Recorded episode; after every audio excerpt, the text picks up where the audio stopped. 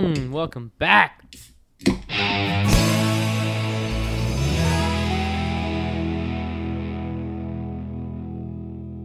You get enough cocktails in me, and I'll, I'll, I'll let the guard Cut down, loose, you know, yeah. and cut down. Because especially at weddings and stuff too, because it's like, who cares if you look goofy? You know, everybody's looking goofy. Everyone's Oh, having a good time. You know. Well, it's also there's no, there's no like ambition. Like all your inhibitions are gone at wedding because like you're probably, at, unless you're at a wedding with all your boys or something. If you're like at a family wedding or something, or a wedding for someone that you don't know, that you're just like the date, you're probably the coolest motherfucker up in there anyway. So just go ahead and do whatever you want to do. Yeah.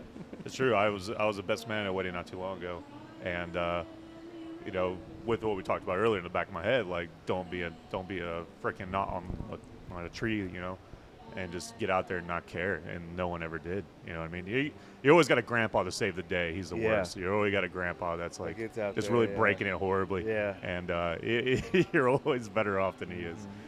Dude, So my parents were always the couple that got out and started dancing at the wedding, so I kind of got that in my head, and uh, so even if it's and they were actually good. My grandpa used to go dancing until he was like in his 80s. Like every Tuesday night, he would go dancing, and uh, keep it the was, arthritis away. It was, uh, dude. I, and he also lived till he was like 98 years old. Yeah. So, hell, man. It's, So it's the first couple dancing. Is that like the slow clap, where it starts off slow? You just need that one clap, that one person to get out there and dance. Well, everybody does a And then slow dance it. for their first dance, right? But like, what if it, like, I want to, I always want to do that like end of the movie montage where they start off with a slow dance and then it breaks out into like Yeah. into some booty dancing in the middle. Everybody rushes out in the middle of the dance. Or it's the opposite in movies too, where you see they'll do like a lot. everybody's dancing, and all of a sudden, a slow song comes on, and the the, the, Everybody's like freezes. the couple's sort of like that awkward moment where like, well, you want? Oh, that's true. Yeah, You know they're what I like, mean? oh, Like- now like they're like Oh. dodging each other the whole time. Yeah, and then, all of a sudden now's the moment to, yeah, it's, to yeah. take the prize, so to speak. yeah. we call that the uh, end of every American Pie movie. It's like- yeah, yeah, hundred percent. Yeah, I, Yeah. I, it was weird. My uh, my first dance was with my mom, and uh, we danced to the uh, the Pixies' "Where's My Mind," Oh, which is like really unconventional as far as like, because I looked up online like you know mother and like you know Yeah, yeah, yeah. son dance songs, and Yeah. a lot of them are really pervy, like Really? oddly. Yeah, it was like it was like. A lot of sexual tension in these songs. And I'm just like, I'm not dancing to my mom. to Yeah, I'm not one of those guys that's looking for uh, another mom to, you know, like Yeah. those guys that have it to would date be, someone dude, who uh, what if you, them like you of got to their dance, like you first dance with your mom, and it was like she was only 16. Yeah. like, yeah, it's like really awkward kind of things. And then uh, my mom's a huge fight uh, Fight Club movie fan, so uh, nice. I don't know how it all came around, but it, I, I found that song. It's like a perfect tempo for a slow dance, you know, and it kind of commended into her like love for Fight Club. And uh, I used to have a Fight Club when I was a kid in high school, and Like um, legit? A legit one. shit Yeah, we're we're, just, we're boxers. So like we none of us knew how to fight, and I actually had a uh, situation where I almost got almost got beat up one time when I was probably like 16 by like 40 these little jockey kids at school. I don't know what I did to piss them off, but I definitely did it good. And uh, I realized I didn't know how to fight. You don't really think about it till you need it. Yeah, yeah. you know, you always you always feel tough watching all these movies growing up and like you Yeah, know watching like Arnold Schwarzenegger Oh, kill I everybody. that. Yeah, yeah, yeah. And then in the moment, I just froze and stood there. I was like, "Oh my god, I'm a pussy," Yeah. and it was horrible. Like, and I was like, I told all my friends about it, and they're all like, "Oh, let's go beat him up." I'm like, "What are you guys gonna do? I'm Yeah. bigger than all of you, and I couldn't do anything about it." And yeah. so I invited everyone over to my house, and uh, we started just beating the shit out of each other. Yeah. And Yeah. oh yeah, yeah, Oh yeah. so yeah, we just started just beating. Fuck the shit, damn. Yeah, yeah, we started beating the shit out of each other, and uh, quickly learned that. You know, none of us knew how to fight really well. we were like hurting each other, you but guys not, at least learn how to take a punch. I mean, So yeah, I, I, I actually was kind of on the uh, the better side of the. I was a little bit more on the athletic, so I definitely was able to get kind of in front of the the bloody noses and stuff like that, and just kind of started delivering them. So, but yeah, after that, that's how we learned how to fight, and we just kept running with it in the whole little punk rock hardcore scene back then. yeah. And uh, yeah, it was it was really interesting to think about. Like you don't know how to fight unless you know you're put in that scenario. Oh yeah. Especially when you don't know how to fight, you end up hurting yourself more than like, like you, you go to punch somebody and you don't know how to punch. You're gonna you're it freaking hurts, dude. Dude, my last fight I got in, in, in was in high school. Well, legit fight. You know, I've, I've been in a couple bar scuffles since. Uh, but really, last legit fight was probably high school. And uh, senior year, man. And uh, yeah, it was a good fight. There was a, lo- I'll put it this way. I can way. see you reminiscing over there right now. Just well, I was putting it thinking all together. Wistful. there was this huge caravan of people because you know I get into the altercation with this guy in first period, and we're like, well, fuck it, I guess we're gonna end up fighting today. It's like meet me after school kind of situation. That's first period. There's you got five periods to go, so the word spreads, you know. Oh yeah, yeah. And I'm a senior, and I was pretty popular at the time, you know. And so, next thing I know, I'm leaving the parking lot. Dude's behind me. We're all going to my house, and there's like a car, a caravan of like 20 or 30 cars, and they all go to my house, and they get out. They're, these people stop their cars in the middle of the street. They all get out. Traffic is stopped. It's like it's like a movie, and there's like 50, 60 people around watching this fight. Me I and hope this you dude. won. I'm not sure where this is leading, but Uh, it was, it was it was pretty even. Uh, I would say uh, I did I did have to tap out at the last You, minute. you do that. Uh, you do Well, here's that the deal, I thing did- where you, I- was end there up- mutual you end- respect at the end of it? yeah. though? So see, I delivered the most like damage as far as like the next day at school. He looked like he took it worse, but I'm the one that tapped out because he got on my back Yeah. and he when he jumped Oh, on was my. he a little guy? Because that's our move, dude. well, he was actually bigger than me, but he jumped on my back, and I had a gravel driveway, and I stumbled forward and face the whole front of my body, just with his weight on top of my back. I land on the gravel, and it, it was just over. I was just like, dude, I, I'm done. I tap out. it like, well, on that note, welcome to We got, we got all these little, little high school fights that we're reminiscing off of. Yeah, I did beat the shot at one kid one time for pushing me in a euro while I was taking a pee, and I got pee all over myself. Wait, it's not not a cool thing to do. Well, I, do I it all- mean- I do this with my friends all the time. Well, personally, you know, I didn't like the kid who did it, but yeah, we weren't friends. In fact, he was kind of a guy that he and I would always go back and forth, you know. And uh, I'm taking a piss one day. He pushes me into the urinal, get pee on myself, and I did that very calm thing. We were just sort of like, okay, I'm gonna take my time. Put your pants finish back on. peeing, Put my pants, put everything back up, while he's laughing at me. And then as soon as I turn around, I'm just like, doop, doop, doop, doop, and it was fun. I'll just say, dude never picked on me again. I beat the crap out of that dude. I got in trouble for that one too. It's like, how do I get in trouble for that? He pushed me into the urinal. Worth it. Oh yeah, Yeah, totally. There's a week out of school. It's like my dad was like, kind of, he was okay with it. Actually, he was, he was fine with me doing that. Yeah, after I moved to Tennessee, I haven't I haven't been in a scrap in a long time. Other than like you said, like a bar one, you know, where it's kind of like I kicked a dude down the stairs at Grand Central Station one time though. Uh, really? Yeah, that was a bad call. I shouldn't have done that. But it just happened to be the scuffle occurred right there on like one of those little platforms of stair sets, and uh, at the time, like, you know, I'm a, I'm a pretty tall guy, so like Yeah. that's your longest striking, like with least amount of like possible like re- repercussion. The So I just, I just straight just kicked the guy and just launched him. My girlfriend Gabby just showed up. So, without we haven't gotten into where we're at or who our guest is or anything yet, but just a quick question before we jump into that: Have you ever had to escort somebody out of here? No, we have we've actually never had a physical altercation at Primings, uh, which is amazing. It's awesome that we've never had to deal with that. The way the place is and the style and the aura that we give off definitely kind of deters that kind of action. Um, Well, you know, when uh, when our buddy Darren was on the show, one of the things that he told us about uh, cigar smoking and cigars in general was that he was he was he, he likes to use this line that cigars are a uh, a self-selecting group of people. You know, we people who like cigars want to hang out with them. It's a it's a right, right. and I kind of feel like this place is that way. Like especially with the with the uh, not not only the clientele that comes in, but the people you hire as well. All seem to kind of kind of know what's going on. You know, like there, there, there's, Absolutely, a, there's, yeah. a there's a certain vibe that uh, that you have when you walk in here, and you just it, you kind of get the vibe that not only is this a you, you, not only is it a nice place when you walk in, but you kind of get the vibe already that neither the staff nor the clientele is going to put up with any shenanigans. So Yeah, exactly. Yeah. I think I think the only thing that uh, I can recall that it was physical altercation was uh, my uh, one of my bartenders, Wesley. He uh, had a homeless guy come up to him outside and like tried to bump some off, and Wes like, you know, I don't have anything. And the dude got really mad and like reached back to do like a haymaker, Yeah. and Wes saw it coming and just jacked him right in the face and like Oh, dropped shit. him. Like Damn. little jabs, like. Yeah, yeah, like a quick one. Yeah, because he saw it and he just like reflex wise. I was out, actually out of town when it happened, so I get a phone call being like, "Wes just knocked a hobo out." I'm like, "Oh my god, all right." But then he told me the story. I'm like, "Okay, that makes complete sense." But the guy was like, I guess in slow motion essentially is what I heard.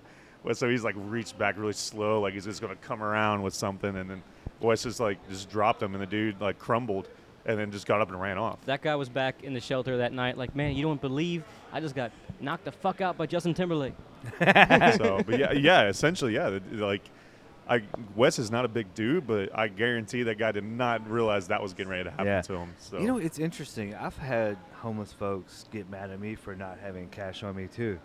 I'm like, dude, I mean, I really, you know, if I got a little couple dollars, I'll throw them. But it's like, it's like, man, they get mad at you if you don't give them money. It's like, I guess they're spoiled here in Nashville. Everybody's giving them a little something, but Well, I got, I got really mixed feelings about it because, like, you know, being being a, a place where like you're you're typically in charge of the scenario that happens in your building, we don't want to give them money because it encourages them to be around. sure, They think that oh, I just found a money pot, and they're mm-hmm. just going to stick around and constantly. So they'll come, they'll tell their friends. yeah, "Hey, yeah, yeah, exactly. So I feel I feel bad, but man, we have to be kind of we have to be pretty stern with them, and uh, I hate doing that because you want to believe their stories are real, but Mhm. man, you just do not know. Yeah. So like yeah, but we treat them all equally, and like we, we're respectful to them to a certain extent, and we just tell them like, hey man, it's just not what you do in this area. So Mhm. you know, move along. Yeah. All right. Speaking of moving along, we, we should probably let know, let everybody know who this third voice is they're hearing Yeah. on the mic. So, ladies and gentlemen, guys and dolls, coalesce, cogitate, cavort with us. This is Share Your Buzz, ep- episode 151. One. 151. Wow. I'm Tony. Chris is here. What up? And we got a guest in the house tonight. We're going to get into real quick, but first we got a little bit of business. We want to make sure that we give a shout out to our um, our first and foremost sponsor, Mayday Brewery, Mhm. because we're actually sipping on some Mayday tonight. Yes. It's on tap here at I got some Cigar blonde Lounge. in my belly Yep, right now. yep. Feeling good. So thanks to Ozzy and Mayday. Um, hit them up at MaydayBrewery.com or 521 Old Salem Road if you're out in the area of Murfreesboro. Uh, so earlier in the week, I was listening to uh, it's like some brewing podcast, and they were talking about how everybody's going to growlers now because you know when you put it when you put your beer in a growler, you get air in there, Mhm. and you know. But a lot of Ozzy's got this system. One of the first things Ozzy ever touted to me was the system he showed me and Chris. He's got like this CO2 system that blows air into the growlers while he's filling them up, so you don't get any air in your growlers. Mhm. So that's not an issue when you go out to Mayday, man, and Yep. get some of their beer. They stay fresh. I mean, you, you know, Yeah. they're fresh. And they're And, a uh, lot, lot easier to tackle than a full blown growler. Yeah. You know, they're like little big old two by four cans. So Yeah, Yeah. And although I will say, man, I'm back to the growler because it's like some, you, a, a growler looks big, but then when you get it home and realize it's only two beers, you're like, I kind of wish I would have got the growler now. yeah. Oh, yeah. Hey, he's got to buy more growlers. Get like a get like a six pack. So uh, you can get a lot of their beer in cans now. The the, uh, the blonde, the redhead, the inner sanctum, and then their special releases. They have like the um, my pet cat uh, out. And it's like a Yeah, I IPA they have that. out now. Yeah, So they're canning crazy right now, Good stuff. but they have 24 taps, man. You're never going to be able to sample everything. So go to the brewery and get something to take home with you. Um, my favorite on tap right now, which they might not have any, any left anymore, but it's their award-winning Marzen, their Oktoberfest. They won the Nashville Oktoberfest last year. Um, they were featured this year. So yeah, go check them out. Thanks to Ozzy and everybody. And yeah, then, Ozzy was saying they couldn't keep the beer dude, they on the shelf. They, they, they sold went out through of beer. 60 kegs in three days at the Yeah. Oktoberfest. That's yeah. amazing. So, yeah, and we're gonna collab with them again, hopefully in the wintertime on another Share Your Buzz beer, because that first one sold out in like a couple of weeks. yeah, I'm, I'm excited they have uh, the May Day on tap here. So very excited. We want to give uh, one quick shout out to Reykjav- Reykjavaka Yes. as well. Reykjavaka hooked us up with a bunch of uh, a bunch of swag and a bunch of giveaways to give Mhm. to our listeners and stuff. So Yeah, Tony Uh, made us an awesome martini. This yeah, in fact, I just had some Reyka tonight, and then Mhm. over um, right before Halloween, me and Faith we did a little pre-gaming with some Reyka uh, some Reyka martinis before we went out to uh, to play for Halloween, which was an experience I'll tell you guys about. In a, but that was a that was a fun night. I got I, my my superhero cape got stuck to a gay man's mesh T-shirt, which was very very uh, The be- the best scenario. yeah yeah. and then you do that thing where it was funny because we both were like it took me an awkwardly long time to get it off and then we both like to unclip it because you know there's like music playing it's dark we're like you're trying to hurry up and do it so, so it's not awkward but it ends up taking you more longer because you're trying to fuzzle with it and Yeah. then so like and there was no like there wasn't even like a like a um, a friendly goodbye afterwards we both like knew it was awkward so just immediately parted ways and never spoke the rest of the night oh, that's funny. Uh, you have the opportunity to have a new friend, man. You got to Mm. capitalize on scenarios like that. Well, somebody had come along from the, the bar, I guess, and they saw me and Faith had our. Um, I was Robin, she was uh, Poison Ivy. So they came along, and we got some nice costumes, like professional Yeah, I saw that on social media somewhere. I think it was Yeah. Instagram. I think. And she, so the guy from the club came, say, "Hey, can I take a picture, of you guys?" And we were like, yeah, come on. Well, the guy that was in the bar next to us kind of leaned in, took a picture with us. You know, no harm, no foul, but not a big deal. Sure. But then while he was leaning in, he had he had his like he leaned in like real far, had his arm around me and Faith, you know, like one of Mhm. those kind of things. And his like his he had one of those see-through like uh men at work shirts go you know going on uh, village people Mhm. shirts going on there. right. And uh, so like my the clamp from my cape got hooked on his his mesh. You know, it was Sounds purposeful to be honest. Classic. yeah. He knew what was up. He was doing that on purpose. So Tony Yeah. in his compression shorts he was wearing. I, they were compressed. Believe me, it was uh. So yeah, so thank you to Reyka and a big thank you to Mayday, of course, and always. Um, yeah, so we are. Again, the third time club for Primings, man. We're at Yeah. Priming Cigar Lounge again. We're sitting here with Jacob Mhm. Fort. How What's we up, do? man? Good. Uh, what is what is your title here? The GM. I, I am the general The manager. general- yeah. So, uh, what I, it's it's this is awesome because uh, it's it's always a little bit easier when you're hanging out with somebody that you know a little bit. The conversation goes easier. It's less of an interview, more of a conversation, and Mhm. and this and, I, and the place too. We're on location right now, but I'm here like twice a week anyway, so it feels kind of like I'm just doing it in the studio. yeah, we're Yeah, it feels, it feels nice and natural. You Yeah. know? it's not so bad. So, and but the, besides the fact that I come here all the time and I'm a fan of the place, uh, I've been wanting. I've been Chris knows this. I'm a, I've been I've been wanting to get a, a uh, for lack of a better term, a bartender. Although bartender seems a little like not up to. Bartender seems to cheapen it, but then mixologist sounds kind of douchey. So is there is there? But, literally, it, it's it's treading on glass a bit with that. You know, some people don't even want to be called mixologists. They just don't believe that's like the the way they want to be described as. Some people just glorify it. So honestly, I, I keep it pretty simple. I, I just like, dude, I tend to bar. yeah. You know, there's no reason to glorify it. At the end of the day, we're we're serving alcohol to everybody we could possibly can of every style and genre, and Mhm. you know, it, it is what it is. It's a very simple thing. There's no, I don't think, a necessary reason to escalate it. You know, some people out there definitely work and get um, titles and this and that. You got the master mixologist like thing that you can do as well. You know, that type of stuff. You know, you know, it's like being a doctor. If you if you really put yourself forward like that, or a som, uh, sommelier, it's yeah, take it, own it. You know, you worked really hard and you gained that title.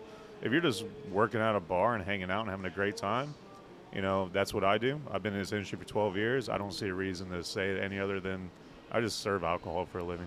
You know what I mean? No reason to glorify it. You're one of my favorite kind of people. So I appreciate They that. serve alcohol Well, to it's me. it's uh, and me and Chris. One of the things that we uh, go back to that we have in common a lot is this this love for um, pub culture or bar culture in general, and not necessarily going out and getting fucked up or whatever. Not even. It's just the idea of going into like a lounge or a bar or a pub, and the like. The, the decor that they choose, the way the ambiance is when you get in. Though I've always been a fan of like the just I, maybe because when I was little, my parents had a wet bar in our basement, and my dad would always throw parties down there. My mom and dad, and I would go down there and play when the you know and stuff. But I always had there was always this bar in the corner, and you like they had all the bottles set up all nice and everything, everything laid out, all like mm-hmm. their their mirrors like on the back wall with like the Budweiser mirror and all that stuff. And there's always been something intriguing. Like I love sitting at a good bar and looking behind the bar and seeing how they have their bar set up and looking at all the bottles with the lights and everything. Kind of it just the shiny bottles, the different shape Something bottles. soothing about it. It's I don't just- know yeah. what it is, but yeah, it's it's a very relaxing. Well, at least with myself, it's a very relaxing thing. Uh, my my favorite place would be is sitting in a busy bar that's not mine, because I can sit there and chaos is ensuing around me and know I can do nothing but just sit there and have a drink. yeah, And it's awesome. yeah, because I'm sure you're, you're used to you know. Uh, yeah, it's weirdly therapeutic for me. I don't Yeah. I don't understand why. Because like you said, you're looking at everything, and I look at it a different perspective as I look at the operations, not just the decor and how it's laid out. But every time I go to a bar, I learn something uh, that they're doing because you can see and kind of fill in the big picture of pieces that every bar is different. Every bar operates in a different kind of magnitude. And know? we're lucky in Nashville to have a plethora of places to choose from. So it's whatever you're into. It's kind of like now in general in the world, like with the internet, whatever you're into, you can find something online that suits your, your needs or whatever. So you, in Nashville, we have a plethora of bars and restaurants to choose from. So sometimes, and I'm guilty of this a lot, I will go to a place um, not just because I like the bartender or the drinks they make, but because I, I feel like being in that kind of place right now. You know, like I'm like sometimes I want to come to a lounge and relax, smoke a cigar. I mean, Jacob will see me come in here sometimes with my laptop and sit in the corner and not talk to anybody. I just want to. it's easy to work in this atmosphere. but then sometimes I'm in the mood where I want to go to a pub and watch football, you know, and just and drink That's beer. the one thing Nashville doesn't have anymore, man. We lost our Irish pub influence, which Yeah. which is a huge bummer. I'm a massive advocate of Irish pubs. Uh, Yeah, I was I sad used, to I used to work McGuinness at. I used to work in one, and uh, you know, just the camaraderie is amazing. What that country creates, like that understanding, and uh, for whatever reason, Nashville just isn't big on it. Hopefully, it comes back around. We'll see. Wasn't, is that pub still down there on First in the Avenue? Gulch. There was one on Or- First Avenue that was there forever. It was like a, uh, a British style pub. They had the best You're not steak talking about the biscuits. Shawnee, are you? That was like super old school. No, it wasn't an Irish name. It was something else. Well, I'll tell you what. I know they're a chain, but when I first moved here seven years ago, in fact, I think they were open up till about t- a year or two ago, or three years ago. But even Dan McGuinness on the corner down in Demonbreun, Mhm. they uh, They their good fish and chips. well, their bar, like their actual bar, like the wooden, like old school Irish, like arch- like architecture of the bar was so nice, man. And when they when they closed that place down and turned it into the brewery, Yep. I was like, oh, man, who got that bar? That's got to be like in someone's house right now. Like, I used to know that answer actually because I was there the last night. Um, Quinn, the owner, he, uh, he had been coming into the lounge, uh, starting up Music City Light. So him and I met each other, and uh, you know, instantly, you know, kind of hit it off. And I was like, he's like, oh, I'm Dan McGuinness, but it's getting ready to be done. And I was like, damn. So I went over there the very last night, and I regret not going there a whole lot more often because I worked Yeah. at Mount Juliet against Nashville. I was like, no reason to drive all the way down here back then. And uh, the amount of love and just kind of like happy remorse, like the bittersweetness of the place Yeah. closing. dude, You I know, spent wish I had been going in there for years. Yeah. I spent quite a few like leading up to Christmas.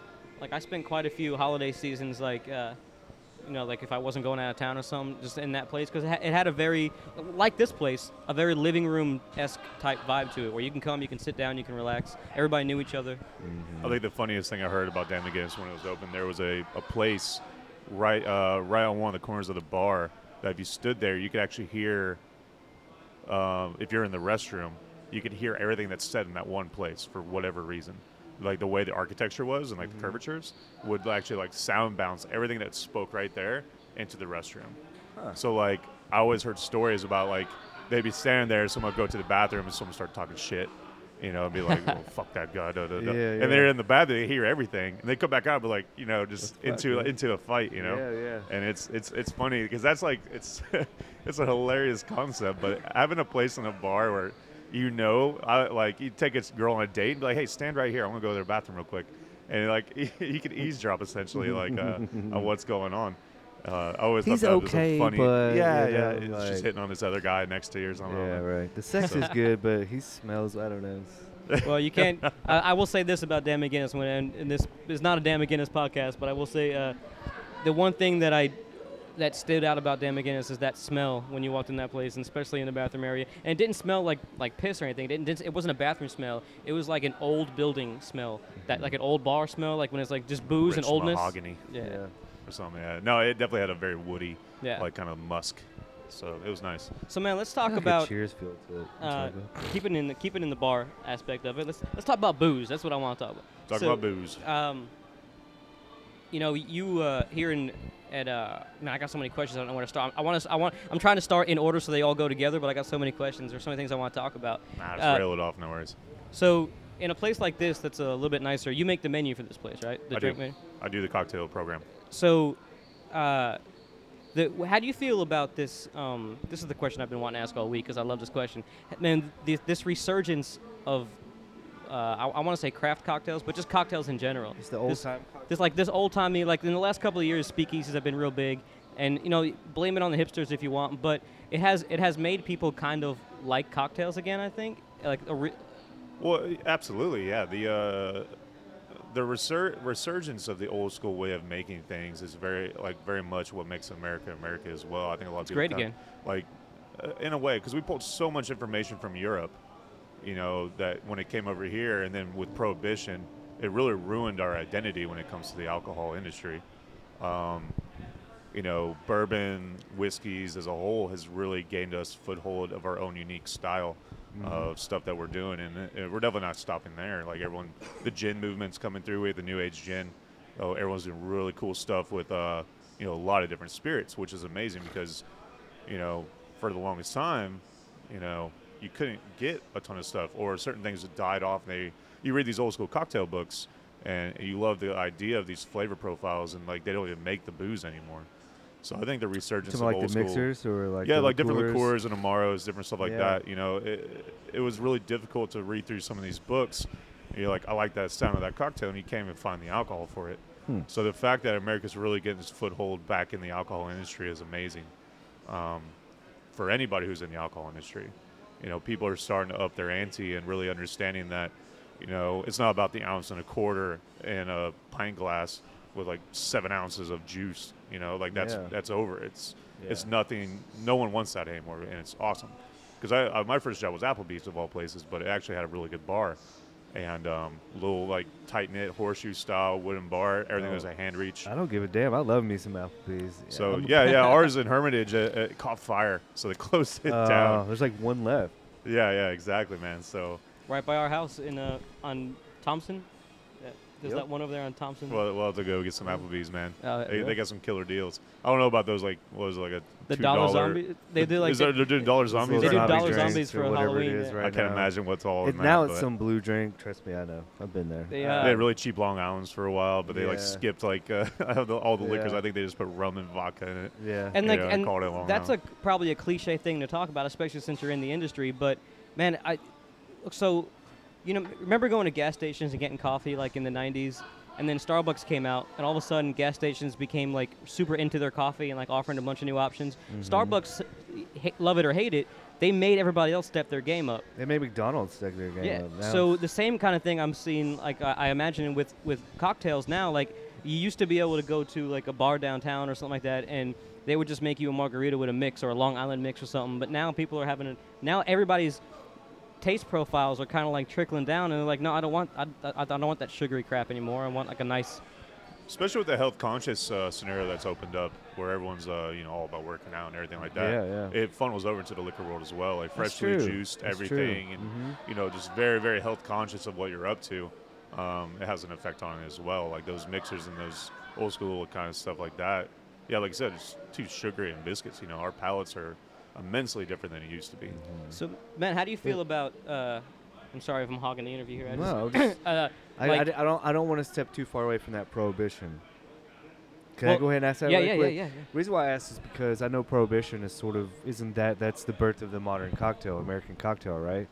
I mean, isn't it because booze was so tampered with at the time or something? You know, people were taking like booze by itself, just the liquor was terrible, and these guys learned how to make these cocktails to make it better. Is that true? I mean, I, I, don't I would imagine you've done some research on that, but Well, the funny thing about prohibition is that, like, you know, n- we're now known for whiskey, but back then whiskey was extremely tainted. As like, you know, granted, at the end of the day, alcohol is poison, so Sure, yeah. is what it is. But this is literally like, you know, really hurting people.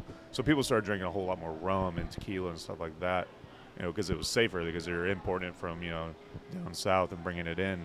So the fu- like the foundation of what we're even up to is kind of odd. Because like we're known for whiskey in America, but back then like no one was even drinking it yeah. you know, And drinking a lot more rum. We've that. talked about this. Uh, now, obviously, the Caribbean, birthplace of rum, but it's also a very American cocktail, or, or, or spirit rather. When you think of, um, like we talked about the how uh, like that book. I mean, both of us were reading tiki books. Yep. That, that and uh, you know how the, the one that I was reading was talking about how. Um, how, how rum influenced the birth of the of the new world when uh, as a as a like our made trade with uh, you know the Caribbean islands. And then people in the in New England started creating rum in New England like Medford rum and stuff like that to try and you know keep up for the demand locally. So it was like the poor man's drink.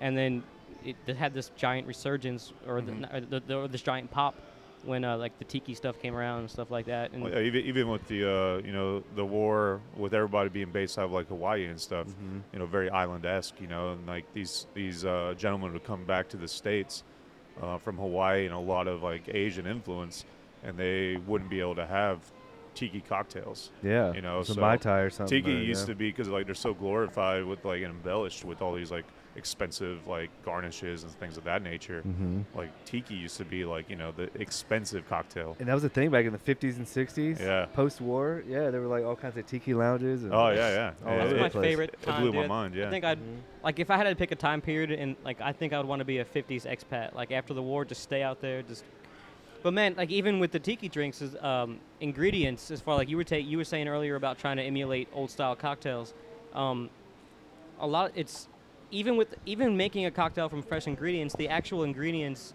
list changes that we, we- like it has evolved and we've changed the way over time. Like uh, like take the mai tai for instance. It's like people think of it as a pineapple drink, but if you get like the old school Trader Vic's mai tai, it doesn't have any pineapple in it at all. It's so. Um, is that a is that a thing like traditional versus new age or or In a way, from what I've experienced, the, the corporate restaurants they they really did a number on education of what a drink really is, um, especially with the ounce and a quarter movement and that kind of stuff. It's uh, there's a lot of misconceptions on what these drinks really were or used to be or now and all that. So like the biggest thing to do is just do a hell of a lot of research, you know. But at the end of the day, like you change one ingredient in a cocktail, all of a sudden it's a brand new cocktail when it's like essentially the same. Yeah. So it, it's it's a rabbit hole that it sucks, but it's also really cool because there's it's limitless. So, man, uh, everybody kind of can buy. It's, it's kind of like a, a confirmation bias, whatever your favorite is. Like if you're obviously we're in a bourbon town here in Nashville, um, that's never gonna go away. I mean, every bar has like again with the whole Starbucks, everybody making step their game up. Like every bar in Nashville now has a a, a myriad of, of um, uh, bourbon choices like that you couldn't find earlier. But now you're seeing that with more and more stuff. You, you mentioned gin earlier. Uh, rum is, is coming back again with the s- summertime drinks and everything. Like even you guys have some had some rum drinks on your menu. Right, right. Uh, so, what do you? Is there one particular thing that you're into that you see making a comeback, or that you're excited about making? I, th- I think rum as a whole is coming back. You know, it's it, it's one of those things where I was always kind of concerned about it because rum has the ability to add flavors and color and that kind of thing. So I was really wondering if America would kind of judge it because of that because bourbon and whiskey is so pure about rules. Do you find that rum in general as a spirit is uh, um, because there's so many varieties of it? Like I notice, and maybe maybe it's just because rum is the the one that I'm more of a connoisseur of. I can drink a lot of bourbons, and I, they all have a bourbon flavor to them to me. And I guess if you make a cocktail out of bourbon, it's going to be a bourbon cocktail, in, if, in, on my palate anyway. Uh, well, rum, depending on what kind of rum you get, can actually change the flavor of the drink. Yeah, that's why they uh, they're mixing so like in these cocktails. You know, sometimes you see like three different rums, whether like you know you know Jamaican rum mixed with like you know Dominican, you know, and then you have some old school Cuban stuff like that influence is completely different. So it, it's really cool that rum has such diversity that you can mix multiple together to get the flavor profile you really want, and I think that's what makes rum very very special, and people should really experiment more with it. A lot of people do, but me, it's almost like when we're like going through the the motions of growing up in the bar world, you know, it's always a bourbon cocktail, a gin cocktail, very singular, and then you use your mixers or your amaros to influence it. You know, people weren't in a habitual nature of mixing multiple prime alcohols together to create a flavor. And I think that's researched immensely, which is awesome. So was it sacrilegious to use two different types of whiskeys in a drink? Absolutely not. I, I remember I went to uh, Kayne Prime, uh, met one of the uh, the GMs over there, and he invited me over to, you know, check it out and just have a chat. And they made me a ridiculous old fashioned. Uh, they mixed uh, Lock, Stock, and Barrel 16 year old with uh, Whistle Pig Old World, which is a finished in three different wine casks. And uh, there was one other, it's hard to remember. I believe they did a Trinity Bitters, uh, the, the Peychaud uh, Orange and Angostura and it was freaking phenomenal. Uh, you guys have an award-winning old-fashioned here, right? I like to think it took me about four years to, to really fine tune that recipe. Uh, before we opened, I had six recipes of different rye, bourbons, stuff like that, and we settled on this uh, specific one that we carry now. And um, the biggest difference between the one I picked and the ones of everything else is that they all deliver different. Like there's some that are really, really smooth. There's some that are really, really bourbon forward. One that has like a mild spice because of the rye. Um, we discovered that mixing with 100 proof liquor tends to give off a more full experience when it comes to the cocktail. And I think a lot of people they still stick to the cheaper opposed Sure. to Yeah, yeah. splurging a little bit more to just get that extra quality basis. Yeah. But yeah, the old fashioned is like 60% of our cocktail sales, you know? Man, I tell you what, though, Is it pe- really? That's it's amazing. insanely That's big, a- yeah. People love the Well, old fashioned. I think also it, it's a easy cocktail for all the wa- like all around. Like if you if, if you're a bourbon drinker, you can drink it and you're not going to be thrown off by it. You know, it comes in a rocks glass, so you're not. You, You you say know, it's easy, man, but uh, I hear it daily where people come in. We, we serve them our old fashioned, and they just sit there and just look at you and you're like, "Thank you," because they've had so many bad ones in the past. Oh, sure, sure, Or sure. they that try to make 'em at it, home It like hurts your heart a bit. Like, uh, I don't really even know why it's even a conversation anymore. Like with so much information flying around, that. But you know, alcohol is limitless. You know, everyone can do everything, and everyone's different. So. I guess what I meant was the popularity of that particular cocktail has made it so that every that's like a lot of people's go-to now. When you if, you if you're looking at a menu and you don't know a lot of the stuff on there, you're like, I'll just do the old-fashioned. It, it's, Right. Yeah. Oh yeah, it's a catch-all. I, for whatever reason, when I was a kid, a kid I say that I'm like when I was 21, but uh, I would do Amaretto sours because it, it was a catch-all. Amaretto sours in Long Island. So I have no idea why. Mhm. I don't know why that was the case, but that was like my go-to. Yeah. And Also, I'll tell you one thing that I went I, to a big Long Island phase, yeah. and it I think I, I- I feel like a lot of people Yeah. they have that they have Yeah. that moment, yeah. and then you realize it's a pain in the ass to make, and you're Yeah. asking, you know, uh, this. It's like a resurgence of not classic old-fashioned, super quick and easy if you know how to do it. You know, Long Island, you're adding like a crap ton of ingredients. Like I think it's like a, you know, Well, you know, I wasn't going to go into too much basic bar stuff here because we all know the cliches. But um, you come into a bar, you you know, you go up to order a drink. Uh, now, in a place like if I was going downtown and the place was three deep, obviously I'm going to order something easy.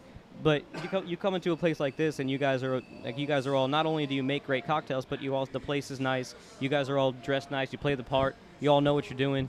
Uh, you, I kind of I feel like part of the fun of it is watching you guys make the create the cocktail right in front of me. Yeah, uh, definitely. Anyone, anyone listening to this, if you guys come in, don't be deterred to order, you know, a, a classic cocktail or, or anything of that matter, because, you know, we pride ourselves on that image and that ability to crank out quality cocktails as fast as we possibly can. But anyone who's ordering these style of drinks, they understand there there is a notion of time it takes to make a good cocktail. Yes. So we're not, we're definitely not scared to go above and beyond. You Jack and Coke drinkers, don't be scared to come in. Yeah, yeah. Don't be scared of their Jack and Coke either. You know what I mean? Mm-hmm. Dude, there is nothing wrong. I was doing Halloween night. I was drinking uh, Myers and, and Diet Coke because I just there's nothing wrong with a little rum and Coke once. Oh, absolutely. No, dude. Jame- Jameson and Coke is my. Uh, any, anyone who uh, knows me, I'm a big fan of not hindering bartenders. So like when I go to places, I or, I always order like the same drink depending on where I am. So like I'll have like a, a selected drink if I ever go to like 308, always an old fashioned. You know, they see us there, they're like, oh, you guys want old fashions? So they don't have to ask us; they just make them. You know, which is awesome because they could be five deep. They see my head little bopping around. They're like, oh, he's gonna get an old fashioned. I don't have to worry about him. Yeah. You know, if I go to Bar Sovereign, you know, Jameson and Coke every time. You don't Mhm. have to speak; it just shows up. Yeah. And uh, I'm, I'm a big fan, just personally, of that type of uh, bartender understanding that. Mm-hmm. But on top of it, there's a time and a place to like mix it up and that kind of thing. So Sure. So man, let me ask you this. At, I'm sorry. You, Just say, Gabby, what'd you get? Ooh, the mojito. That looks amazing. so man, We're man, talking cocktails. I figured I'd ask her. so when you're, you're looking at, um, you know, you're making your your menu is made up of like some classic stuff, but you also do a lot of your own stuff. You know, you've done some pop-ups here. I've had I've had some of your own personal creations. When you're sitting down and you're coming up with a new cocktail, like what? And I've I've I've seen you before behind the bar, like messing with stuff, concocting potions, and trying to come up with something new. It's like, so do you have a starting point for no matter what it is, or do you start with a spirit, or like what? How do you? Man, it, it really varies. Like sometimes you, you take a classic and you, you kind of build a staircase off of it. Um, sometimes you just get this weird influence. They're like, wow, that would be great together. Uh, like we did, we had a cocktail. It was a, kind of like a sweet heat mango tequila style cocktail, and I was like, man, it just needs it needs a splash of color. It needs some nose to it. It doesn't have a nose, you know, other than just like that mango kind of came through a little too sweet for me. And um, we did a pop up with Jaeger uh, as a as a backer, and I've always shot Jaeger. As, always, I've never ever just sipped on Um, yeah, I've never seen a. Uh, You know what I mean? Yeah. No one, no one, hardly. Well, I don't say want to say no one, but most people don't order Jaeger to sip on. It just Mm-hmm. the culture, the way it is, everyone shoots it and chases Red Bull and all that kind of stuff. Mhm. So like me, I was like, you know what? I'm not a big fan of Jaeger. I'm not a big fan of licorice. Um, but let me let me sit down and just really you know dissect this, and I realized it has a crazy amount of citrus notes to it, like Mhm. a lot of orange, and you don't get that when you're shooting it. You only Mhm. get that when you're really palating it. And uh, this drink, very citrus forward already with the mango and everything. I was like, you know, I'm gonna do a float of Jaeger on this, and A floaty. a float of Yeah, Jaeger. yeah, Yeah, yeah, it's yeah. a little half ounce right on top. Yeah, yeah. Gave us some nice color dimension, but also uh, it, the nose mixed so well with the mango, and then that orange kind of citrus notes because you're forced to sip on it a little bit, paired super well. What drink And is this? It's not even on the menu. It, it was a. Uh, That sounds it's a it's a tequila mezcal based cocktail. We got a little bit of Ancho Reyes chili liqueur, uh, Hellfire Bittermens uh, habanero bitters, um, the mango puree. Um, you know, so essentially it's it's very like you know daiquiri riffed with tequila. Mhm. Um, very nice, refreshing, citrus. See, a little man- bit of smoke to stay in See, the. I love all this, man, because I, I, I I've always, want one. I've always found this we can- we can- interesting. We can, make one for sure. Dude, whether it's uh, whether it's cigars or um, like wine or eat cocktails, like I've always loved the idea of like getting into something and like getting like super into it. Like, my, my personality anyway, when I'm into something, I get super into it for like a while and then I get burned down on it. But I, Oh, yeah, uh, yeah. You do jump. You jump on in I there. do. I like that about you. but I like I like learning as much as I can about flavor profiles and things like that. And uh, like like it it always impresses me people that are really good at it that could be like, oh no, this is gonna go with this. Like c- cooks do that all the time. Like Right. oh, they'll, they'll, I know this I know what this spice tastes like by memory, so I know it's gonna go good with this other thing here. And it's uh, mixing cocktails like that, man. It's incredible the kind of stuff that you know like. You guys can come up with it, especially when it comes to like all the bitters and the weird stuff that you wouldn't even think of. To, yeah. And, and some people are just naturally gifted with the memory of it. You know, me personally, like you know, I I have a lot of trial and error in my life, where I have to constantly revisit things to really put my brain around it. Oh yeah, just ask my girlfriend Um, about that. Say again. I have a lot of trial and error. Just ask my girlfriend about yeah. that. So like me, I, I may not be as you know quick and savvy, but I, I have been.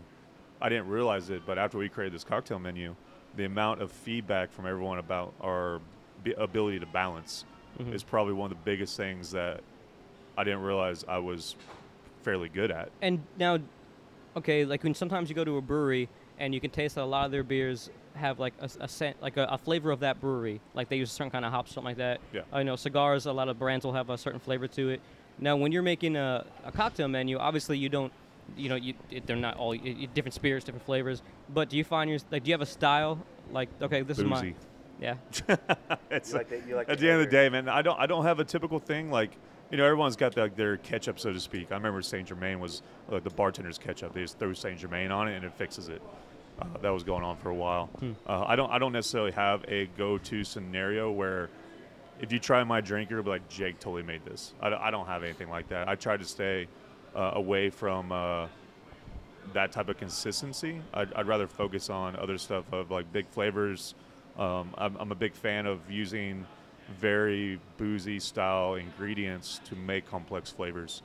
Um, I guess essentially that would be what my game plan is usually. Mhm. I like using uh, different liqueurs and amaros and different things of that to create. I don't, I don't necessarily need to create this really funky like sugar Well, man, infused. So for those for those non uh, mixologists out there, bartenders, what's an amara? So an amaro, it's a it's a an Italian it's an Italian based aperitif. Gotcha. So or also Yeah. like digestive. So like a lot of medicinal purposes to them back in the day. Um, but yeah, it's an it's an Italian based liqueur. Okay. So typically fairly boozy and um, very her- very Man, herbaceous. see- typically a I lot like- of bitterness to I it. like that. I like to. I mean, obviously, a cocktail you want to taste all the flavors, but I want to also rem- like know that I'm drinking a drink. I kind of want to have to. I like a cocktail that makes me have to search for the flavor a little bit. Like I, I want to, I want to actually like chew on it in my mouth, like let it rest on my tongue a little bit, kind of take the flavor in, have to look. I, oh yeah, hundred percent. Yeah. I want to have to search for it a little bit.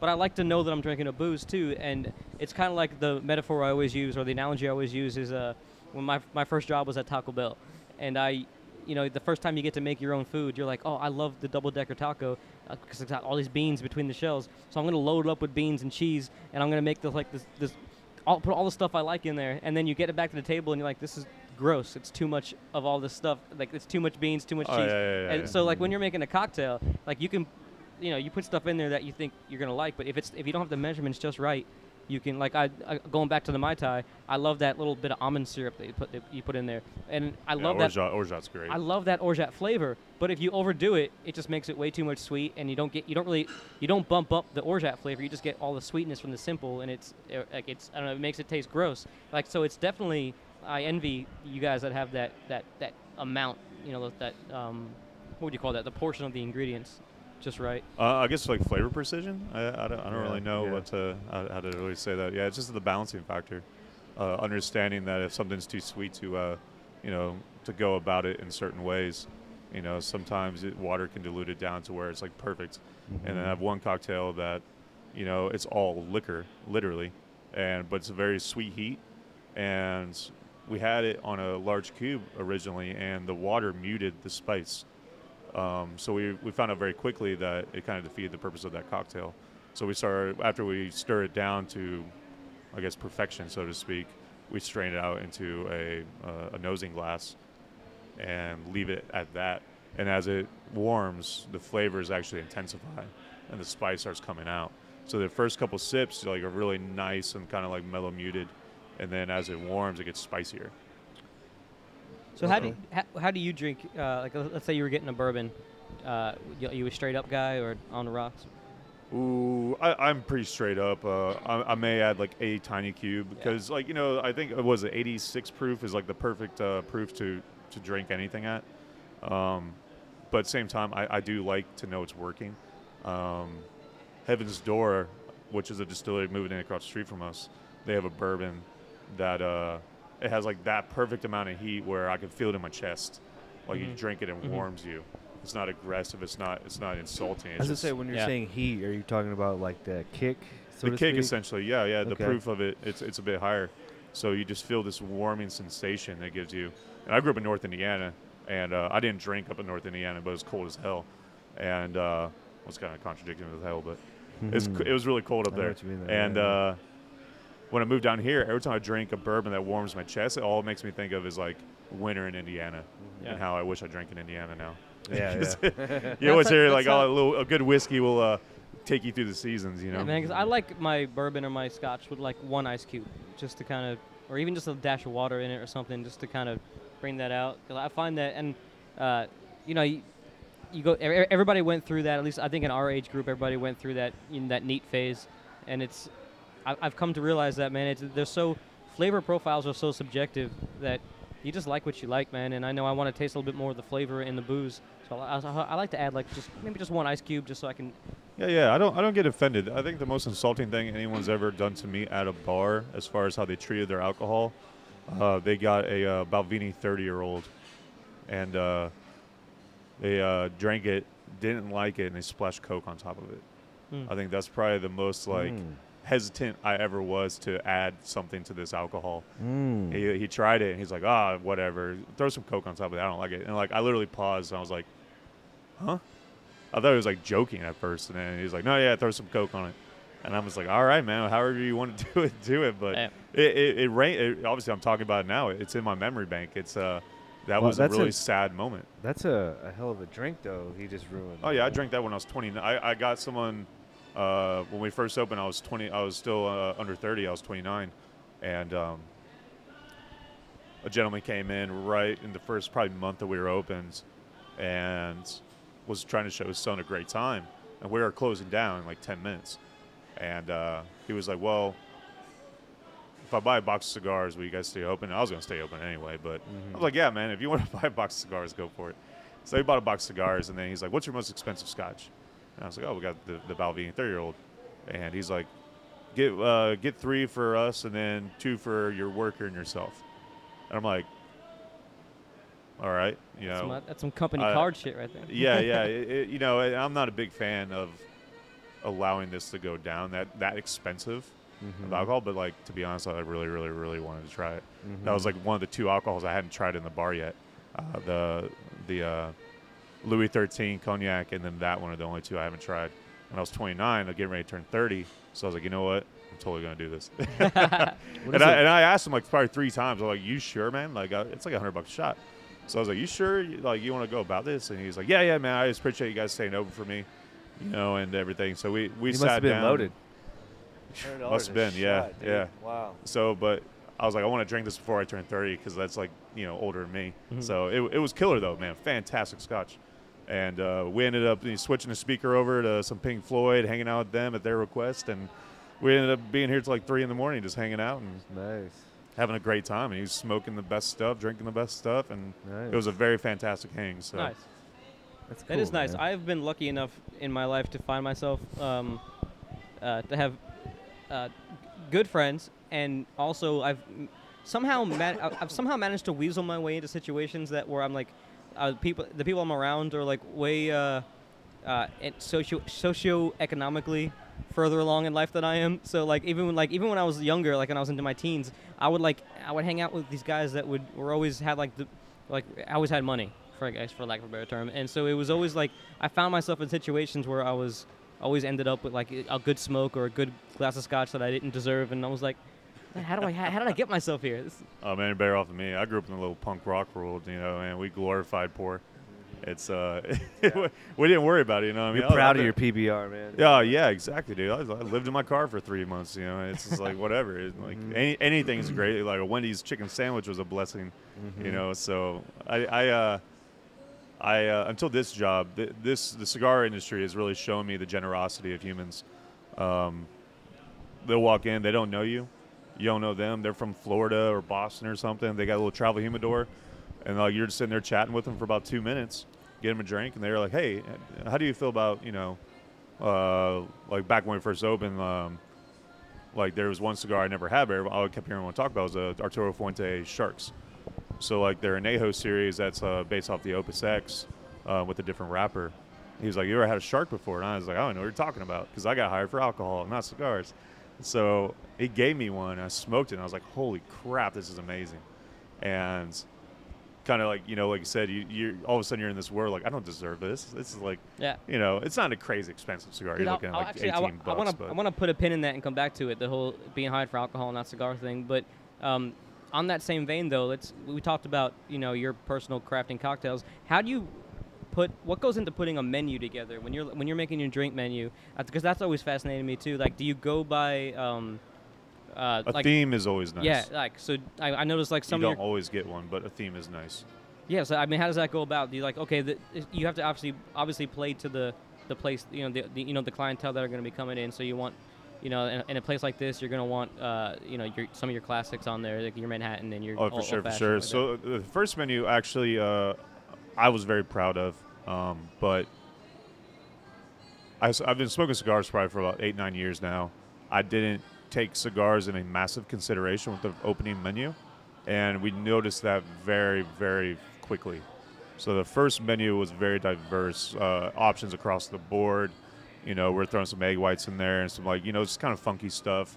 And of course, you know, being one like my menu, I wanted to be really proud of it. And I realized very quickly uh, my taste profiles do not match a lot of the people that come through here. Mhm. Um, a lot of these guys are older. They're very stuck in their ways. They're very much like this is all I drink, and the only I will, I will not budge from it. And if you tamper with it in the wrong way, I will not order it. Mhm. And so we got a lot of that feedback pretty quickly. So I ended up, you know, changing the menu fast, and it really, which really is kind of hit to hit to the ego a little bit because you really wanted it to be crusher, and everyone just tell you like, oh, I love your menu, but no, it didn't happen that way.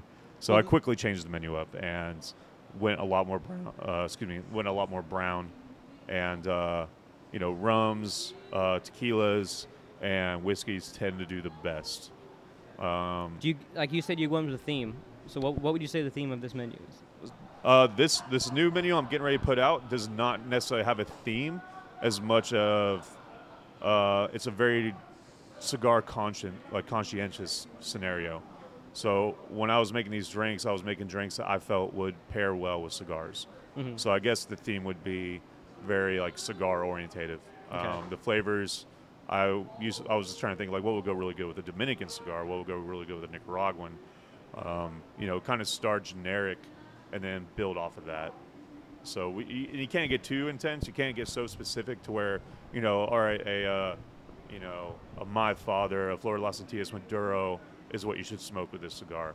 There's people out there who definitely will do that, and it may work better at their location. But with us, we have so many traveling business guys that I found being that specific was very, um, you know, disheartening to do to how many people we have from all over the United States. Yeah. Yeah. So everyone drinks different, everyone smokes different, and you can see that with the travelers. Like people in Boston do not drink the same way that people in Florida do.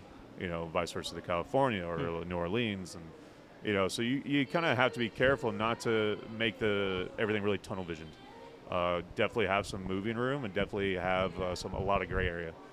Um, because if you don't, you end up having a menu that's so specific that unless you have people from that region that enjoy that kind of stuff, no one, no one drinks it but them. Well, it's Yeah. like even like with with the cigar thing. It's uh, you know, this is a cigar lounge, and you guys are a bar, so people that are probably smoking a more of your evening full full flavored cigars. You, I'm sure you got to pair with that, as, as opposed to like. Uh, you know, maybe if you were going to a cafe and you were smoking a cigar in the morning with your coffee, you'd probably want a lighter cigar that was a little not as overbearing. So, if, if you're drinking a cigar with booze, I feel like yeah, you, you can go for something like I know at night like if I'm drinking, if I'm smoking during the day, I usually pick a Connecticut wrapper or something like that, as opposed to the like I like Maduros at night. Mm-hmm. It's just that, and if I'm drinking a like a sweet drink or something, I want a certain type of cigar with that. I've never had a cigar with coffee actually. That, Oh, that's a it's a great pairing, dude. If you have if you like coffee, definitely smoke coffee. cigars with coffee. They they line up very very well. nice. I could see the cream, like the richness of the coffee being. Really Yeah, the roastiness of it, like you know, especially like if you are kind of like a person that adds cream to it, you know, like getting like a really creamy Connecticut will just pair Mhm. really well with that. You know, if you like like Sounds really good. like you know ambitious coffee, you could smoke a Nicaraguan that can like add kind of add in that like spice flavor profiles. So, man, you talked about not being hired for cigars, uh, but but but uh, you have been smoking for a while. That had to have come. In, did you have to learn more about the cigar pairing when you? Oh, uh, for sure. It, it was kind of it was uh, it was one of those things that was very intimidating at first because I knew that cigars are very much a rabbit hole I've never walked down before. Um, but luckily, with my alcohol background, I was able to categorize everything very similar. I kind of went after cigars as if I would go after booze, like vodka and gin are my Connecticut's, you know. And as you if you if you work up in profile, I like kind of like connected mentally um, alcohol to the cigar itself without realizing it. I was matching body to body essentially, and that's the quickest way to pair a cigar to an alcohol is sort out the body of the cigar to the drink, and typically you won't steer yourself too wrong. Yeah, because I mean, it is very easy to. Because the first thing everybody thinks of if they're not a, a connoisseur, like you know, like the bachelor party guys will come in and be like, oh, we want to get some uh, bourbon and cigars or brandy and cigars or something. And a lot of times, if you don't pair it right, you're gonna end up not having a good experience because you're just you're just like you're not you're canceling flavors out a lot of times if you don't do it right. You know, if you drink a really if you have a really hot whiskey with your cigar, you're gonna cancel out the flavor of the tobacco. Some Yeah. people don't care. You, you really Yeah. got to feel out your customer and really feel out what their uh, what their priorities are. You know, when people are like, "I want to pair this with something," I'm like, "All right, well, talk to me." You know, do you smoke often? They're like, "No." I'm like, "All right." So typically, people that don't smoke a lot. They, it's really hard to dissect the flavors of a cigar. It's Just smoke. Yeah. You know, at the end of the day, you know, I'm like, all right. Obviously, you're more of a boozy characteristic individual, so I'll focus a lot more on the alcohol than I would like the cigar because a lot of times people people want what they can't have. They want to be able to pair it really perfectly, Mhm. but they honestly don't have the first fundamental idea of how that even is even going to exist. You know, which sucks. You know what I mean? But that's that's a staircase everyone walks down to. You know, no one's born with a perfect palate. Well, Mhm. I'm, I'm sure there may be someone out there is, but you know, me, I really had to work at it. I had to try and trial and test and mix and match and you know, just really try everything against it and form an opinion of what I thought worked with what. Mhm. Well, actually, that's true too. Going against it, like you don't know what's not good if you don't g- get disgusted a couple of times. Like it. Oh yeah, yeah. um, you got to have a weird face every now and then. I learned um, that I like uh, certain brandies, like eh, or rums, is kind of why I like smoking uh, a cigar with rum because it's a they for me for my personal palate they bring out the flavor of the tobacco in the cigar a lot more than a bourbon would or something like that. I'll I'll drink bourbon if I'm not smoking, but if I'm Mhm. smoking, I definitely will stick with something that like a, a good brandy will bring out the flavor of that tobacco for me. I remember having that conversation with Darren from Prince- Principal Cigars, and he recommended beer with the He's a cigar. big, big he's a big stout drinker. Yeah, he says that uh, you know, as far as the uh, if you're if you're if you're more of a primary cigar smoker, if you really want, you know, if you're a cigar guy, beer's good because it doesn't subtract away too much from the, uh, I guess, the flavor of the of the Oh, cigar. yeah, I don't absolutely. know, yeah, if Darren if Darren walked in and I didn't know the guy, and we were sitting there like chatting, just like he told me, he's like, I care about the cigar eighty percent, but- Mhm. twenty percent the alcohol. I'm not a big drinker.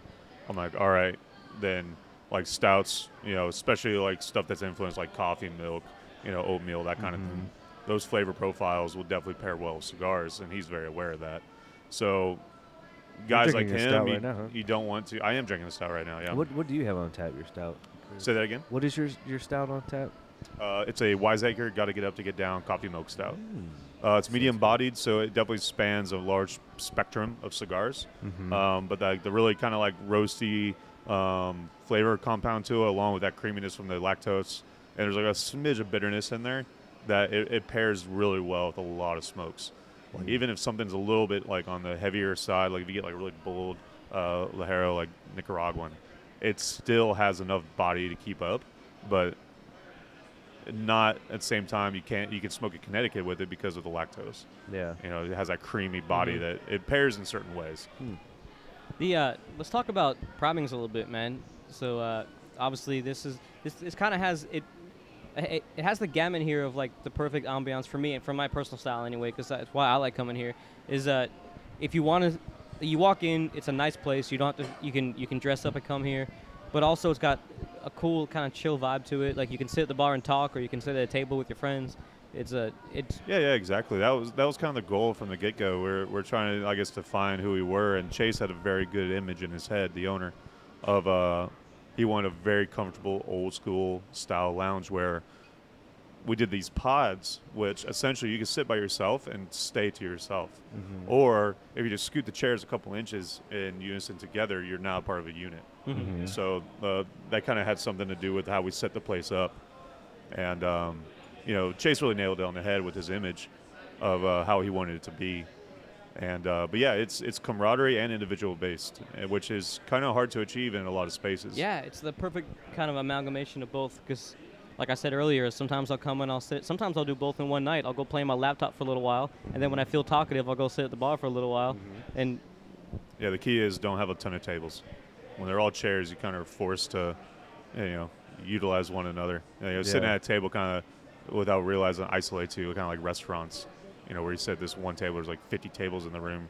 You're at that table. You're not turning around talking to the table behind you. Sure. Yeah. You know what I mean? So with us, definitely having the, the comfortable chairs and loungy atmosphere, not a lot of tables, just enough to keep drinks and everything uh, obtained and not spilt, uh, kind of was something that we uh, looked at. well, and also, uh, what what I love about this place too is uh, you guys didn't just you're not you're not a cigar bar. You're, you're not a cigar shop that has a bar, and you're not a bar that has a cigar room. You like put a lot of effort into making sure that your bar is top notch and your humidor is top notch. And I re- I, re- I remember talking to uh, Chase about that when I first met him. About man, that's I appreciate that because sometimes you go to a bar that's a cigar lounge as well, and you realize that okay they put all their effort into making top notch cocktails, but the selection's not great in the in the you know or maybe they don't quite keep the humidor right and it's it's it, you guys have a nice balance Yeah, we had a, we had a good yin and yang moment, him and I, when we first met. Him and I grew up 100% differently. We have different aspirations in life and everything, but we happen to get together, like get along really well. You know, he drank Jack Daniels, and that was it. You know, he's a homegrown Nashville boyo who just that's all he drank was That's Jack. my boy. Yeah, yeah. you know, and me, I, came from such a like a heavily diverse background uh, when it came to alcohol that, you know, he was 100% involved in the cigars. I was 100% involved in the alcohol. Yeah. You know, and when he didn't step on my toes, I didn't step on his. Like I, I remember when we first opened, I, I would come up to him and be like, "Hey, man, how do you feel about this? You know, how do you feel about this drink, or how do you feel about carrying these?" And he's like, "That's what I hired you for. I don't know." And he like walks off. Yeah. And I'm like, I've never had a boss who was just like that, like nonchalant, like 100% trust. And we Yeah, didn't even know each other, you know. I mean, he just was like, that's why that's why I pay you for. it. Go figure it out, you know. And, and it was really cool, even though I just wanted an opinion. Mhm. You know what I mean? I was like, dude, just tell me an answer. Like, what do you think? You know, it was what it was. So. Uh, we definitely didn't tread on one another, and it, it, sometimes that works, sometimes it doesn't. In Mhm. this case, it definitely worked. nice Chase put his blood and soul into the uh, humidor in the lounge. I put my, my blood and soul into the bar. I wanted a bar that was better than every single cigar lounge in the city. And that's what I felt like would separate us in a way, especially being so close to downtown. You know, really putting the love and tender care into that, and uh, people will recognize. And I hope that's something that we, uh, you know, successfully did, and that's what we're known for.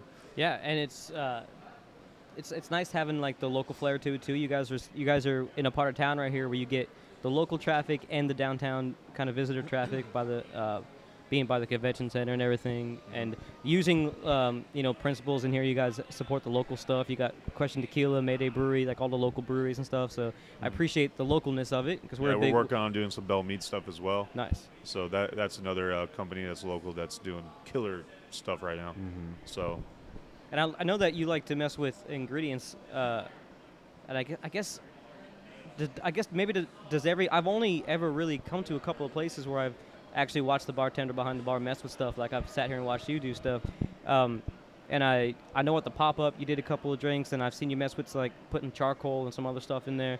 Do uh, is that a popular thing or just something that you're into, like messing around with weird ingredients? Uh, anyone who's in charge of a, a bar program, they, they tinker in their own ways. You know, sometimes you see it, sometimes you don't. You know, some of the some of the way these bars are, they have like workshops that they can, you know, that's where they work on everything. They don't do it in the public eye. Then, but with us, like uh, we're we're pretty chill. You know what I mean? Like, uh, I actually do enjoy having the customers involved because you get a very large spectrum of opinion, and uh, everyone's different. Everyone's flavors are different. I've noticed I've, I've sat at the bar and I'm I'm pretty sure I've I've, rec- I've seen a time or two where a patron would ask you you'd ask a patron, hey, what do you think about this or something like you know. Yeah, absolutely. I've, I've seen you guys do that before. We're so- not we're not the smartest people in the world, you know what I mean? so you, you have to me, I, I love camaraderie. I love bringing people into the fold, and uh, I, I love people who give me criticism that's realistic. You know, like I could sit there and come up with a hundred cocktails that I personally jam on. You know what I mean? But it doesn't mean anyone else gives a shit. Yeah. You know, and that and that's really to me, especially in this day and age, uh, it's very important to remember you're n- you're not God behind the bar. At the end of the day, people have to buy your drinks and they have to like them. Mm-hmm. You know, some people get lucky and they have a flavor profile and their habitual nature of creating cocktails that are just constant hits. You know what I mean? I, you know, I don't believe in that myself. I believe that I should have as much influence and opinion from everyone, and just really to achieve a proper menu, having as many hands in the pot as possible to get the really big picture of what's good and what's not. Because some people, they, they like I had, I had one guy. I was making a drink. I was just getting frustrated because I love the uh, the components, and um, I, just, I was like, it's missing something. It's missing. I couldn't put my finger on it, you know. And this this one guy was like, add an egg to it. You know, it, it was just, he wasn't even involved in the conversation. He was just eavesdropping a little bit. And he was like, dude, throw an egg white on it. I didn't know who this guy was, and next thing I know, he's like a, a head bartender at this bar I love going to. And it's like, all right, very much respect, my man. I, I you know what you're talking about. Nice. I I had egg white too, and oh my god, there we go. It's perfect. It was it was a great drink at that time, you know. And it, it's so I, I never like to count out my surrounding humans. You know, if I'm working on something, um, I like to share and I like to talk about it. And uh, if they're up for it, I love them to try it because you you find some very valuable information from strangers, and no matter what you do. Mhm. And uh, I like to keep those doors open and not stay on the pretentious road of saying like, "Oh, I know exactly what's happening." Strangers tend to be the time. honest too. Have you noticed Yeah. that? They'll tell you how it is. Oh almost yeah, like a kid which in a is way. great. You know, You know, you people need that love you, serious criticism. sugarcoat you a little bit, but you know, yeah. Yeah. Well, we don't want to keep you too long, man. Chris, do you have any other uh, re- questions related to our guests before we? Um, just I want to try that cocktail you mentioned earlier. That I'll, ma- I'll make it for you. yeah, We should, yeah, we, yeah, we should have everything for it. If not, well, I just I just want to try one of your fancy cocktails. Yeah, Tony knows me. I'm just I'm a very simple drinker. You know, beer and, and whiskey. So what's on So, the? Uh, but I, I don't. But I, I'm intrigued to have a, fan, a nice. yeah, yeah, yeah. I call them fancy cocktails, but that's yeah, no that's worries. just my southern. It's fancy. So man, so what's on the uh, for both? Well, we'll hit the bar first, man. What's on the horizon for the bar for the lounge? Mm-hmm. Uh, Uh, for the lounge, we, we're, we're due for a new cocktail release. We did an old school uh, kind of classic cocktail. I talked to a, a guy I respect very highly, and uh, kind of was like talking about just cocktail programs and just getting feedback. And he was like, "Dude, if I was you, I'll just make classics, do it freaking well, and just leave it at that." Because no one, everyone's all excited about the new possibilities of the world. They're forgetting what made this, you know, going all the way back to the original question was like prohibition resurgence everyone's forgetting what started all to begin with. They're they're all like, oh, is that charcoal too? Let's get some butterfly PT flower. Let's uh, you know, let me get these like weird like roots from Africa and like infuse them into a gin. Like people are getting like they're running fast with all this, yeah, yeah. and uh, they're kind of forgetting to do the classics solid. So, and he was right. You know, like with a place like ours, with, which is already old school to begin with, Mm-hmm. these guys they want their Manhattans and they want them perfect. They want their old fashions. They want them Man, perfect. I think you just nailed it. Like uh, everybody's running fast. Everybody is running fast in culture right now. Like the, like especially in America, like we're all about like you know we're just we're flying faster than our brains can keep up with, and we're also flying what our palates can keep up with. Like uh, there's nothing wrong, especially in a place like this, to come in, light a cigar. They, what's great about a cigar is it's cut, you're gonna light it, and you know that you're whatever you're doing when you light that cigar, you're gonna be sitting there for an hour smoking a cigar and and just relax. Just relax, man. Order a drink that you like, no matter what it is. Get a cigar you like. Hang out in a comfy chair. You know, talk, don't talk, whatever. Just relax for. And uh, I think Absolutely. Sorry, Well- I'm doing sign language. I can't snap. My girlfriend's making fun of me. what you can't snap. Nope. That's as good. That's all right. I can't whistle, so. I can do There that, but that's it. So thanks, man, so much for hanging out with us. Oh, yeah, you. yeah, no worries Thank at all, my man. Yeah, Um, man. Yeah, man, it was, this was this was a lot of fun, this, and I, I think I hit everything I wanted to ask. So uh, I'm sorry if I bogarted the the, uh, the, the conversation, man. That's okay. I was telling Tony on the way over, it's like, dude, you know me, I don't know much about cocktails. I was just like, I'm gonna let you spearhead this one, brother. I'm just gonna, I'm gonna sit and learn, you know. so let's go ahead and plug um, Priming Cigar Lounge before we Yes. get off air here. Like, uh, what's what's the address? I guess if people. Um, 701 4th Avenue South, Nashville. yeah, down here, uh, yeah, South Nashville, down here by Bar Yeah, Sovereign don't don't go to 701 North. That's Germantown. It'll go on the complete opposite side of the city. yes. So it has to be south. We are on the south side of the downtown area. We're definitely in the downtown district. And this area is popping too. Yeah, it's so- blowing up. Uh, yeah, hopefully someone listening to this, man, build a bar over here. Uh, The Mhm. more bars in this area, the more likely people actually stay in this area. Yeah. yeah. Right now, there's like us and Sovereign, Sovereign, and Listening yeah. Room. I think the only three bars over here. Um, it's coming, you know it's what I mean? blowing It's up. just a There's matter of breweries time. on this side of town too. Oh, yeah, yeah, so- Tennessee Brew Works over yeah, here. Yeah. no, it's a So few you want you want to plug anything about yourself, man? You want to Yeah. uh, anything going on with you? You want to talk about? People can find you on Instagram and stuff. Uh, I know I know you're I know you're plug you're always putting stuff on your Instagram like new cocktails you're working on and stuff. Yeah, yeah. My my Insta, I, I guess what they call it, a handle. I don't even know the Instagram name. The the fourth tails. People say your Insta. It's My- my Insta, my, Uh, my IG. But yeah, my last name's Fourth, F O R T H, and uh, you know everyone's all about social media, so I figured the fourth tails are kind of the tails of my life essentially. Mm-hmm. So I'm always posting like a cocktail or a cigar or just Nice. some random The moment. fourth who tails. I like it. But so- before before we get off there, man, thank, thanks so much for letting us for hang Yeah, out yeah, here absolutely. And, and record here and everything. We love this place. Uh, this is our third time recording here, so Mhm. hopefully we get to do a bunch more. Um, yeah, man, I can see us holding like some events here and stuff. And you guys Mhm. have a beautiful like lounge, up, like a um, members lounge upstairs and everything too. So Mhm. this place is really a dope ass spot to come hang out. We uh, we promote it here on Share Your Buzz, and I and if you come here usually on a Saturday, you'll find me sitting at the bar. Or at Bring the- your girlfriends too. I think you'd be surprised how many women come in here and smoke cigars. It's more than yeah, you yeah. would The, think. the It's lady of like- the leaf uh, essentially is starting to grow quite quite Mhm. heavily. It's uh, which is fantastic because we go to a lot of major cities. Like I was just in uh, Florida, and like you go to a shop, man. There's there's girls hanging out in there. Mhm. You know what I mean? So like my sister lives in Miami, so when I go visit her, it's kind of like heaven. You know, I was bouncing all these shops, but uh, women are definitely coming back. The most impressive thing about it, a lot of these girls, they're like savages, man. They'll smoke the strongest stuff ever, Mhm. and it's just like you know. they're the chain smoke three like you know Lajero Maduros, and I'm just like, oh my god, I'd be on my ass. Mhm. So it, I- it's I it's was I've proper a buzz from the one I'm Man, smoking did right you go to now. did you go to Little Havana when you were in Miami? I did, I Uh, did. uh, man, I was just there uh, in in August, and I went to uh, Guantanamera down there. Dude, I love that spot, dude. And they make their stuff in house too. Their cigars. Oh yeah, it's so cool. Like Yeah. I didn't, I didn't really know what to expect when I walked in there, and it's just like you see the rolling tables and everything. It's just it blasts from the past kind of concept. Because uh, we were in Brickell, and there's a uh, place called Prime, which I thought was kind of funny considering we're Primines. Mhm. They were Prime, and uh, walked in there, and like my God, it was nice. But uh, then you go out to like the Little Havana, and it's like old school and classic. yeah, and- dude, I loved it. Chris, you got anything to plug? I know you do. Yeah, so my band Malibu Blackout dropped a single. Was that today? Today, This is today, man. We're on all the step, the Spotify, and all the all the. Like my girlfriend's making fun of me again. Uh, I'm terrible with the social medias, but yeah, MalibuBlackout.com and Malibu Blackout and Spotify, and what's the name of the single? it's uh, what I've done. Cool. Yeah, yeah. it's you guys, uh, you guys have uh, the dopest logo. I wish I wish it's I would. awesome. So I can't wait for them shirts to come out, so I can rock that logo for it.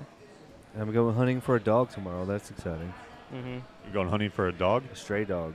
There we go. I'm going dog catching tomorrow. So literally just finding a stray dog and keeping them.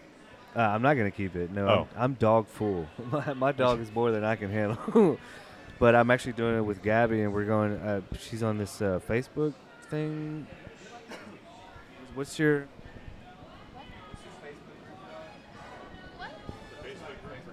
You catch Oh, it's called Skippy Loos. Mm. It's got like over 15,000 members. Jesus. Damn. I'm not allowed to have a dog. My wife hates dogs. Yeah, yeah it's kind of a bummer. That's she's why you just she's all about him the cats. I thought about that. I want. I've always wanted an English bulldog. This is sacrifice for marriage right here. I uh, from the earliest I can ever think. I always wanted to have an English bulldog, and uh, told myself when I finally like grow up, I I would totally buy one. My wife's like, no, no dogs, and I'm like, shit. Like I lost my dream of having an English bulldog. That's like all in one fell swoop of uh, asking her to marry me. And uh, so I was like, you know what? That's fine. Compromise is great. You know, I'm gonna get one of those uh, little wrinkly uh, cats, uh, the Sphynx cats. So I'm gonna, I'm gonna. I already got a, I already got a person gonna breed me one. So, Nice. but we got, we got two. My wife's name's Tuesday, and uh, our cats are Wednesday and Thursday. nice. nice. So I'm, I'm on the hunt for a black Sphynx, essentially. To uh, we're gonna call it. She re- she used to work uh, retail, so we're gonna call it Black Friday nice. nice. and uh, keep up the, the days of the week. There you and go. There you with go. my last name being fourth, so she's Tuesday fourth. So I've kind of I've kind of ruined her for jokes, uh, as far as dates and days and all I that kind that's of an, stuff. that's a, uh, a compromise. I mean, you don't get your dog, but you gave her a last name that she, you know. She possibly hates, yeah, you know. But So- w our, our lives are like revolving around that. I'm always like in the like in school, the fourth seat in the fourth row. Like teachers think they're pretty fucking funny, but whatever. And then uh, we got married on 10-4, which is the only. It was the only day, uh, Tuesday the fourth. So she essentially got married under the name of her. She got Nice. married on the day of her name. Yeah. So we found the one day of the entire year that was Tuesday the fourth, which ironically was a year after I engaged her. So like everything er, weirdly awkwardly paired well together.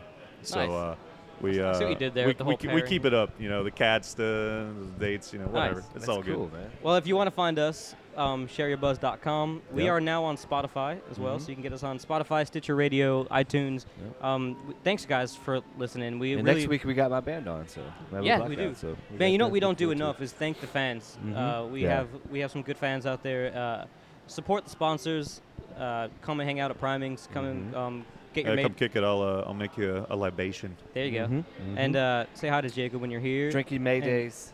Yeah, drink your Mayday. Support your Reyka Vodka. Yeah. and uh, make sure you rate us on iTunes or, or Google Play, whatever you listen to, whatever uh, what they call that the uh, a um, an aggregate, whatever aggregate you listen to your podcast on. Uh, rate us five stars and or whatever and whatever you see fit. Leave a uh, little comment if you want. Um, we I do read those. Um, yeah, man. I just want I want to make sure we start thanking the fans Yeah, he does. I, I don't. I don't, Yeah. I don't care about you people. Just kidding. I love y'all. Um, and in- if you want to read the prologue to my book, Hell or High Tide, it's on shareyourbuzz.com. Click the Hell or High Tide link, or just go to shareyourbuzz.com backslash Hell or High Tide. You can read the introduction to my book, and hopefully, I'm searching for a publisher, so hopefully that'll be out. That'll be out soon. Um, got some pretty good feedback on it so far, so I'm anxious to see what you guys think. Uh, I think that's all we got. Cheers. Thanks, Thank man. so much, Jacob. It's been Appreciate fun. you guys.